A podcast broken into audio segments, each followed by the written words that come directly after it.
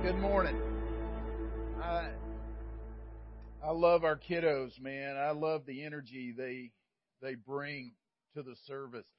If you have your Bibles, I want you to turn with me to Ephesians chapter four. And if you were here last week, we we started. Um, I told you I was going to do a couple of messages on out of Ephesians chapter four, and we're keeping the end in mind. Begin with the end in mind. So we are where we talked last week about individually uh, beginning with the end in mind, but today we're going to talk collectively. So I'm going to get to the Word of God in, in just a moment. But it's great to see you. It really is. We we you know we hear uh, man just tons of people struggling with uh, sickness right now, whether it's the COVID stuff or whether it's just allergies, man. It's just uh, a booger. So uh, uh, that's just kind of the way things are. And I say that I'm going to have to cough. uh, as soon as I said that, a cough came in. So uh, I probably caught something in the early service from being at the door. Uh, what is this? A baton uh, use it for relay races. Uh, in the year 2000, the Summer Olympics were held in Sydney, Australia. And when it came to the 4x100 relay, the American women were uh, tops. They were the most experienced. They were the best athletes. Uh, everything about them just said uh, that the gold medal was going to be theirs. And so the gun goes off, and sure enough, they take off. And and the first leg, um, we're it looks like we're going to have the lead. But you know, the most important thing in the relay is that handoff. And so when the first girl handed off to the next girl, that they they fumbled the baton a little bit. They didn't drop it, but the race is so fast that uh, they lost about a tenth of a second and they ended up losing the gold medal by 0.25 of a second. And uh, so, even though they were the most talented and the best athletes and the best trained athletes and the most experienced, they still lost because of the handoff. So we go four years into the future. 2004 Olympics. We're in Athens, Greece, and uh, once again, our ladies, best athletes, um, uh, fastest ladies in the world, basically, and uh, best trained, most experienced, uh, favored to win the gold.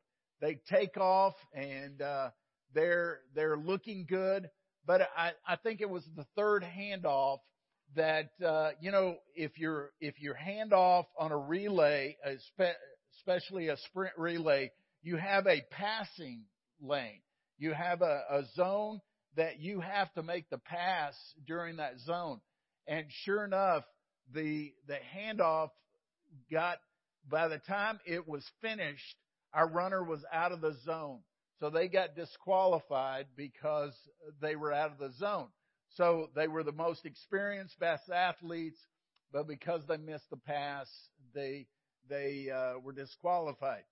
Go four years into the future, 2008 Beijing, Beijing Olympics. Uh, once again, our ladies are gold medal favorites, um, most experienced, best athletes. And lo and behold, what happened in this one was they actually dropped the baton. And so they ended up losing the race because once you drop it, man, they're flying. Everybody's flying around that track. There's no way you're going to catch up. So we go four years more into the future. The next Olympics, we're in London, 2012 Olympics in London. And sure enough, that people are thinking, would tragedy strike again the U.S. Uh, 4x100 ladies sprint relay? And uh, lo and behold, they First runner takes off and hands it to the second runner. Clean handoff. Second runner hands it off to the third runner. Clean handoff within the zone. The third runner hands it off to uh, the fourth runner, and sure enough, man, she sprints across with a gold medal. And they, they got the gold medal and they shattered a 20 year record that had been in the 4x100 ladies relay. And what was the difference? They were still experienced. They were still greatly trained. They were favored. But what was the difference? It was because they handled the handoff correctly and the passing of the baton uh, made them made them what they were by shattering a 20 year world record record. The church was birthed when Jesus Christ was crucified, he rose from the dead, and 50 years later, his Holy Spirit came and inhabited those followers, and the, uh, the church of Jesus Christ was birthed. And it was like once it started there in that first century, then along comes another century, and they handed the baton off to that century. Another one happens, they hand it off to the next generation and the next generation. And now it's come to our generation. And so we take the baton. So what is the baton? The baton to me is the commission that God has given us. It's the uh, anointing and empowering of His Holy Spirit to go forth and to do the things that God desired for His church body. And all of a sudden, here we come along, and now we have the baton. And so, as we think about that, what what can we say about our current generation of church as we take the baton? And I, I sometimes feel a little bit guilty because we live in a very affluent times where people would say, you know, the church is man well taken care of. There's more money. There's more equipment. There's more capabilities of getting the gospel around the world. The church uh, should have no problem in getting the gospel out around the world. But yet, we have seemed to have lost some of that anointing and that uh, empowering that comes from God's Spirit. And so, the, the question we ask about the church in this generation is will this be the generation that sees revival around the world? Will this be the generation that so falls in love and step with Jesus that the world has to stand up and take notice? Will this be the generation where every believer is using his or her giftings to build up the body of Christ? Or will this be the generation that sees the church become an afterthought and irrelevant in our day? Will this become the generation where we turn the church into a spectator event instead of a moving force with the Great Commission? Will this be the generation that actually departs from his first love instead of flaming for him? I, I sometimes get with other pastors and we talk and, and, and we, we're, we try not to be too hard on our time, but we're thinking, uh, am I going to be a pastor that's leading a, a congregation in the times that our nation becomes anti-Christian? Am I going to be a leader? I mean, I, I can't imagine standing before the Lord and Him saying, Oh yeah, you were pastoring in America, the most affluent place on the planet when they turn their back on the church. I, I just, I hear that and I think about that and I cringe as a leader. And so I, I think about, as we think about keeping the end in mind, last week we talked about individually. What, what does it look like for me as an individual follower of Jesus Christ? Where today we're going to talk about the collective. What does it look like uh, when when the Church of Jesus Christ is moving and we begin with the end in mind. This is where we're headed. So, Ephesians chapter 4, verse 11 through 16. I read it last week, but let me read it to you again just so that it will uh, penetrate and you can you can kind of tear apart what God is saying here. Verse 11. And he, being uh, the Jesus Christ gave the Holy Spirit who gave us giftings and gave us uh, church uh, leaders. It says, and he gave the apostles, the prophets, the evangelists, the shepherds and teachers to equip uh, uh, or to mend up. It's uh, almost like mending up nets. He he sent them to equip the saints. These are the disciples of Jesus Christ, the followers of Christ. Uh, look to the person next to you and say, "You're a saint," and uh, just tell them uh, whether they believe it or not. Doesn't matter. The Scriptures calls us as followers of Jesus saints to equip the saints for the work of ministry, for building up the body of Christ. Notice why the equipping comes. It comes to build up the body, which is the, the church of Jesus Christ. So, until 13, until we all attain to the unity of the faith and of the knowledge of the Son of God to mature manhood, to the measure of the stature of the fullness of Christ, so that we may no longer be children tossed to and fro by the waves and carried about by every wind of doctrine, by human cutting, cunning, by craftiness and deceitful schemes.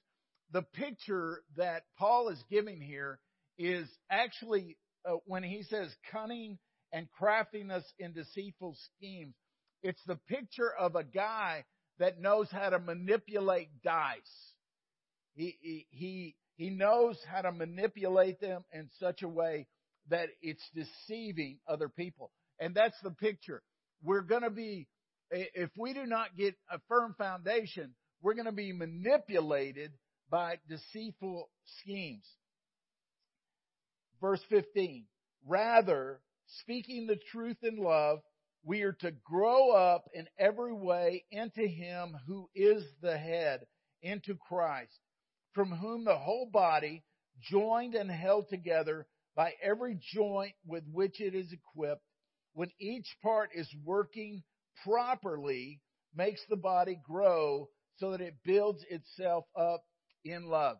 So, let me kind of set you up, and then we're going to talk about four, I believe, the four desires, beginning with the end in mind. We're thinking about the end in mind. I want to share with you four desires of God. But let's look at the church just a second. And when I say the church, I'm talking about the big C church. I'm not talking about um, central per se. Even though we are but a small cell in the big C body of Christ. Jesus is the head of the church. You know, if you lose your head, uh, you cut your head off, you're gone. Yeah, I mean, there's no doubt about it.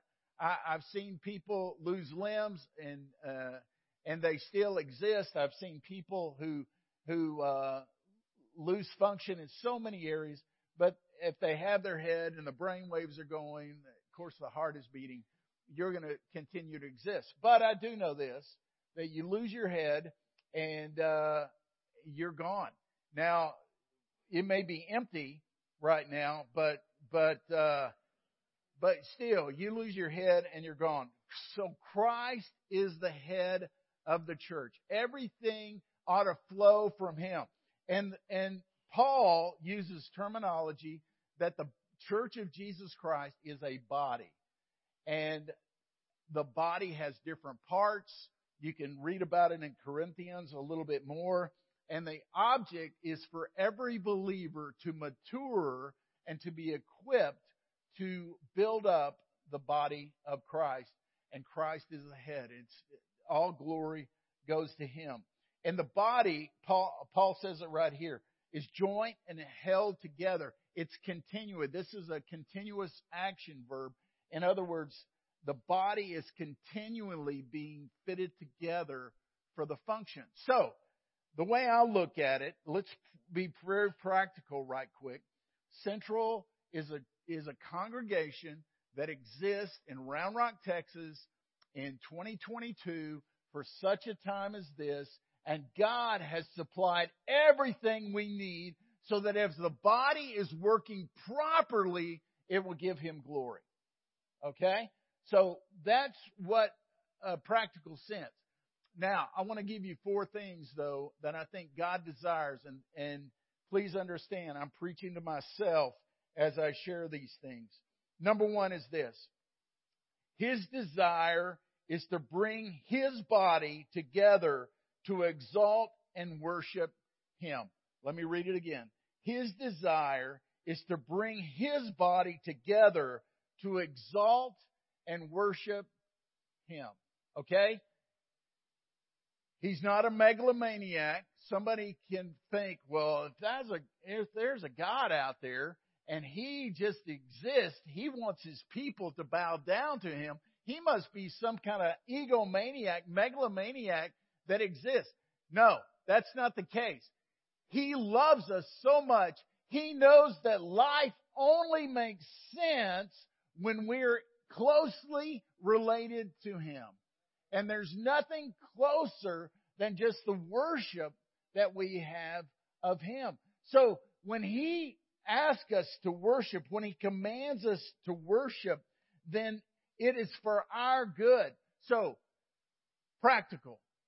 We do not exist to entertain. Yes, there's a lot of talent on this platform, but they do not exist. The church does not exist to entertain. And anything that we plan as far as a worship service, this is not a great marketing ploy, but I'm going to be honest with you. What is planned is not for you. It's for God alone. And that's, that's not popular in our day. In fact, that can empty a church more than anything. But what has happened in the church in the West especially is that we feel like we gotta fill these seats up and so we're gonna, we're gonna tone things down and make things palpable so that you enjoy it. And when you walk away at the end of this service, you're going to go have a meal or whatever you're going to do. You're going to go into your afternoon and somebody's going to ask you, how was your worship today? And you may say things like, well, it was pretty good. They sang a song that I enjoyed and I still got it going in my head. There was, there was something that said that kind of stirred me a little bit. My friends were there, so I had a good experience with my friends. Or you may say something like, uh, the message was a little too long. Um, it, it wasn't interesting. It didn't affect me. The music was a little loud. And the question is not so much what you got out of worship. It was, you ought to ask yourself, was the Father pleased with my heart in worship today? That is what the question we need to ask. So, when Brett and his team plan, yes, they're, they're looking at songs that are pleasant. We, we don't feel like we're called to give Gregorian chants right now, but God says it, we're going to do it, but it's what's going to please His heart. And the Father's desire is for us to worship Him because life only makes sense. It only makes sense as we draw near to Him. And it's just a matter of time that if you do not catch that, that you will go looking elsewhere because somebody can do this better. Everybody. And we have a lot of talent, but it's unto Him alone. So His desire is that we come together to worship Him. Secondly, His desire is for His body to use their gifts and enablements to build up His body. His desire is for His body to use their gifts and enablements to build up His body. Every believer who came to Christ, the Holy Spirit has given you certain empowering, certain enablements, and certain giftings that aren't used, that aren't there to puff you up. They're there to build up His body. And so, uh, my question is, have you discovered, you know, those enablements in, inside of you, those giftings inside of you to build up the body of Christ? Because not only if, if you worship the Father, if you think worship is for you, there is a termination date on how long you will be here. If you do not learn your giftings and enablements to serve the body of Christ, and you think it's just about you receiving, it, there will be a termination date when you will leave as well. Because you have to come to the point where you're giving yourself away for the sake of His body. Why? To build up the body. You know, I'm going to give a, a sports analogy. I sometimes give sports illustrations and people tune me out, but that's this part of me. In the college sports right now, something has developed over the last couple of years that didn't exist before. You know, a college coach goes out, he recruits the best players, high school players, he recruits them, sits down in their home, shares with them why he would like for them to come to his school. It's a, a real tedious thing. And so, uh, he, he recruits that young man or young lady, whoever recruits, they come to the college and they play that year. Now, used to be, he would recruit them, they would stay there for four years, and their eligibility, play that out, and they would be loyal to that school. Something's happened over the last couple of years called the transfer portal. In other words, what happens is a young man, young lady comes to that school, plays a year, they may be super good, or they may be behind somebody else, and they get a burr under their saddle, or they think I can go to where the grass is greener, and they enter the transfer portal to go to another school. So what a coach has to do now he not only has to recruit the high school kid to try to get him, but he has to recruit his own players that he's recruited before. He's got to keep them happy so that they'll stick around. Where I'm going with this is this. In the church in America, there's been a transfer portal a long time. And people, people have to be coddled to stick around while you're trying to reach the lost. And so there's this question of how much energy do we expend to make sure we keep everybody we got, plus go out and reach the lost. And so you can see how that can water down if people do not serve. And so there has to be that serving, that giving away. Uh, Renee and our hospitality team and, and with Brett, they have developed a Service Central sheet. You've probably seen these. Uh, are, the people that come to intro get one. They're on the table out there. What it is is a uh, it's needs within the body. I'm not talking about your neighborhood or your workplace or your school. I'm talking about just within the body needs that are there, uh, maybe unmet, maybe uh, needing more people. Anywhere from hugging on uh, children to uh, media worship student ministry, kids ministry, missions, uh, making coffee. I mean, it's it's all on here. You might want to pick the one up because you think, you know, I've been taking and not giving, and maybe because God has given me certain gifts and enablements, and I, I need to use those. And and let me ask you this question: What's your your family like? Because everybody in your family has certain responsibilities. You, you teach your kids when they're little, we want you to clean your room, but we want you to take the trash out. As they get older, we want you to, uh, we want you to mow the yard. We want you to do these things. And everybody has their role that they play within the family. And some may be good, some are, are growing into them, but everybody has a role in your family. If you're not doing that, you need to do that, parents. You need to give your kids responsibilities so they fulfill those roles. It's the same way within the body of Christ. We're a family. Everybody has a role. And when your role is not being fulfilled, that role is empty. or somebody is burning out covering too many roles. And so, uh, that the church ought to never have to plead for people to serve. Should never. Because the scriptures are automatic that when the Holy Spirit came upon you, He equipped you to serve. And so, here's a thought. Are you an attender or an owner? I, I, I go over this most intros. I don't, I don't think I did it last week. But there's a difference between attenders and owners. And when I say owners, I'm talking about membership. But attenders, let's say, let's say we're walking across the parking lot. And an attender will say, man, why don't they pick up the garbage in the parking lot? Or why don't they do this? Or why don't they do that? An owner picks up the trash. You see the difference?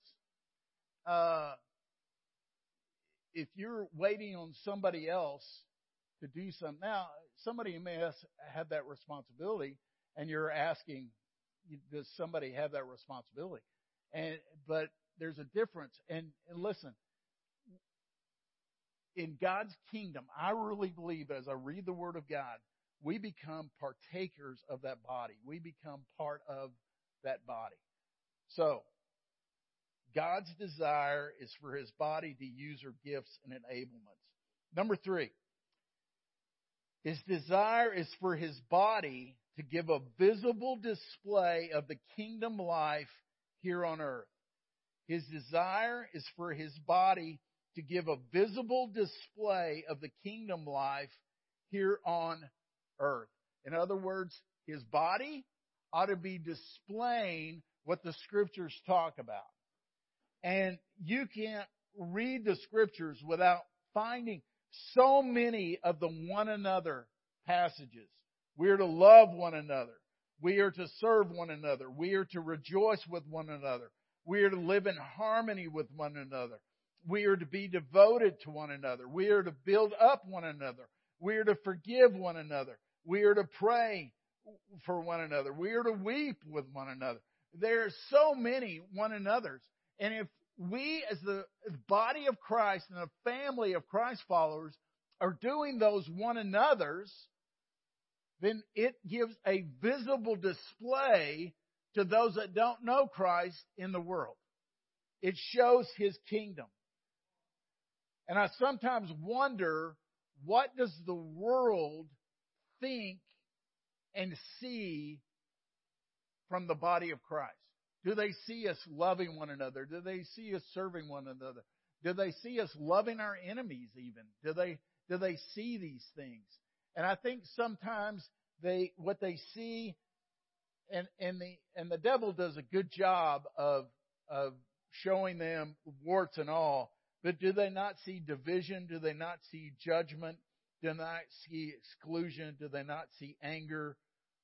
Or do they truly see the love of Christ on display? Sacrificially, unconditionally, what do they see? Man, isn't that convicting? To me, to me it is. I just wonder what our world sees so much. Um, I get concerned. I, I get concerned when I read about Christians doing certain things. I, I, I got to be honest. Uh, I, I don't like to spend time on Facebook. Uh, I, I like to go to Facebook uh, to see pictures and this kind of stuff. But I, man, I, I'll see a church member post something, and I'm thinking, oh brother, oh brother, that's that's not good. That's good. Uh, and so, uh, what does the world see? Let me give one more. Hopefully, you're taking notes and you can get them off the off the board. But last one is this: His desire is for His body to be salt and light in her sphere of influence. His desire is for his body to be salt and light in her sphere of influence. Jesus said in the Sermon on the Mount, said, You're the salt of the earth. But if the salt has lost its flavor, it's good for nothing, be thrown out and trampled under the feet of men. And then he says, You are the light of the world. A city on a hill cannot be hidden, nor does anyone light a lamp and put it under a bowl, but to put it on a table and gets light to all that are in the house. And, and then he says this, in the same way, let your light so shine before men that they may see your good works and give glory to your Father in heaven. Are we being salt and light? We're, we're called to be salt and light. I think Round Rock and the surrounding area should be a better place because we are here. People should be able to get answers to life's questions because the church is here to lead them to the creator, redeemer, and sustainer of life. We represent him to this world. We're ambassadors for Christ. We're salt and light. We're, we ought to be drawing people to him. I was reading in Matthew 21 the other day about Jesus' triumphal entry, that last entry into Jerusalem and, and uh, everybody's yelling and screaming, and, and these kind of things are happening. And, and the scripture says this the entire city was in an uproar as he entered, and they said, basically, who is he? The whole, the entire city was in an uproar as he entered, and they asked, who is he? Here's the deal when we're being salt and light, it is an attraction to Jesus. Wouldn't it be incredible if our whole city in this entire area was in an uproar because they were seeing something and they asked, Who is he? Who is he? Who is he? His desire is for us to be salt and light in our sphere of influence that we have right here. Last week I talked about individually. Today I talk about where we are as a church collectively, beginning with the end in mind. This is where we're headed. It's not bigger buildings. It's not uh, even more people. It's it, we want to be uh, something that gives glory to God. And and the older I get, when I see um, the days of my influence waning a little bit as far as my role because as you get older, uh, I, I understand things. I'm, I'm wise enough to understand things. And so I pray, God, just do it. Bring revival to our land. Bring it. You know, I, I, I talked about relay earlier, and we uh, we've been given the baton. So here's what I, I want to do. Um, I got to look at you first because you're, you're not going to make eye contact with me. Uh, uh, hey, Linda, how are you doing today? You know, we sang Living Hope. Man, I can't help but think of Don. Is your knee doing okay? Okay. Can you help me with something right quick? Uh, I'm sorry, Linda. Uh, uh, yeah, no. Uh, Linda, you're going to help me. Okay. No, no, no, no, no, no, no. Hold that just a second. Okay. All right. Uh, uh, okay. Christy, can you help me over there? Eh, it's, I'm not going to embarrass you. Just, we're going to run a relay is what we're going to do. And, uh, if you don't mind, uh, being right over there, uh, Hey, Jacob, can you help me? Uh, Jacob, one of our single young adults, uh, got some nice hair. Yeah. Jacob. Jacob, right there in the middle. Uh, give me, give me a student track student. Harrison, Harrison, go, go right over there. Go right over there. Go, right over there, Harrison. Okay. All right. Right, right there. Okay. This is our track. And first of all, give our athletes a hand. Okay. Here's what we're going to do. Don't, don't run. Okay. Okay. Okay. Uh, don't run, Linda. And so, uh, what I want you to do is we're going to have the gun go off, and I want you to walk around there and hand the baton off to Christy. Okay? Ready? Bang! The gun goes off. Kill! Come on! Come on! Come on! Cheer on! Cheer on! Go, Linda! Go, Linda! Go, Linda! Man! Woo! Go, Christy! Go, Christy! Woo! Go, Christy! Come on! Go, Christy! All right. Backstretch. Jacob, there you go. In the passing lane. Oh! Woo! Man! All right. Harrison, bring it home. Bring it home, Harrison. Woo! All right. Okay. Now, we're going to do it again. Uh, Jacob, Linda, come on back. Yeah, go back to your spot. Jacob, man, young, young bucks took off on me. Okay. Now, that, that was a basic relay. No, no, no, Linda, Linda. But I think with the church, it's a little bit different. And so this time what I want you to do, Linda, is I want you to go and hand it off to Christy. But instead of stopping, I want you to join Christy to come around to Jacob. And then y'all join Jacob. And Harrison, do not run. Ready? Bang! There we go. There we go. There we go. Go. Linda had a knee replacement last year and she's got it happening. All right, Christy, here we go. Here we go. Woo! There we go. Come on. Back stretch, back stretch. Here we go, Jacob. There we go. Go, Jacob. Go, go, go. Woo! There we go. There we go. They're hanging in there. Hanging in there.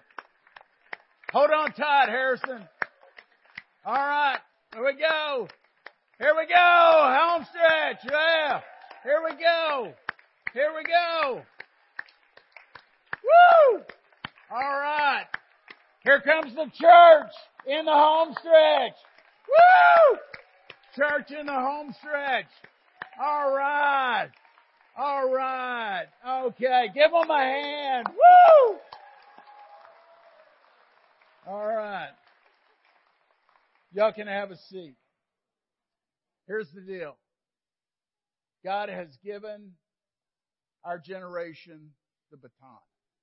You notice I had a different generation in every re- part of the relay. Because the church, I can never come to the point in my lifetime where I can say, oh, I've given it off to them. Then they can go do it now. I can take a break.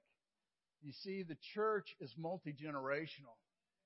And until we come into the home stretch to hear our Father say, well done, we're going to continue to run together.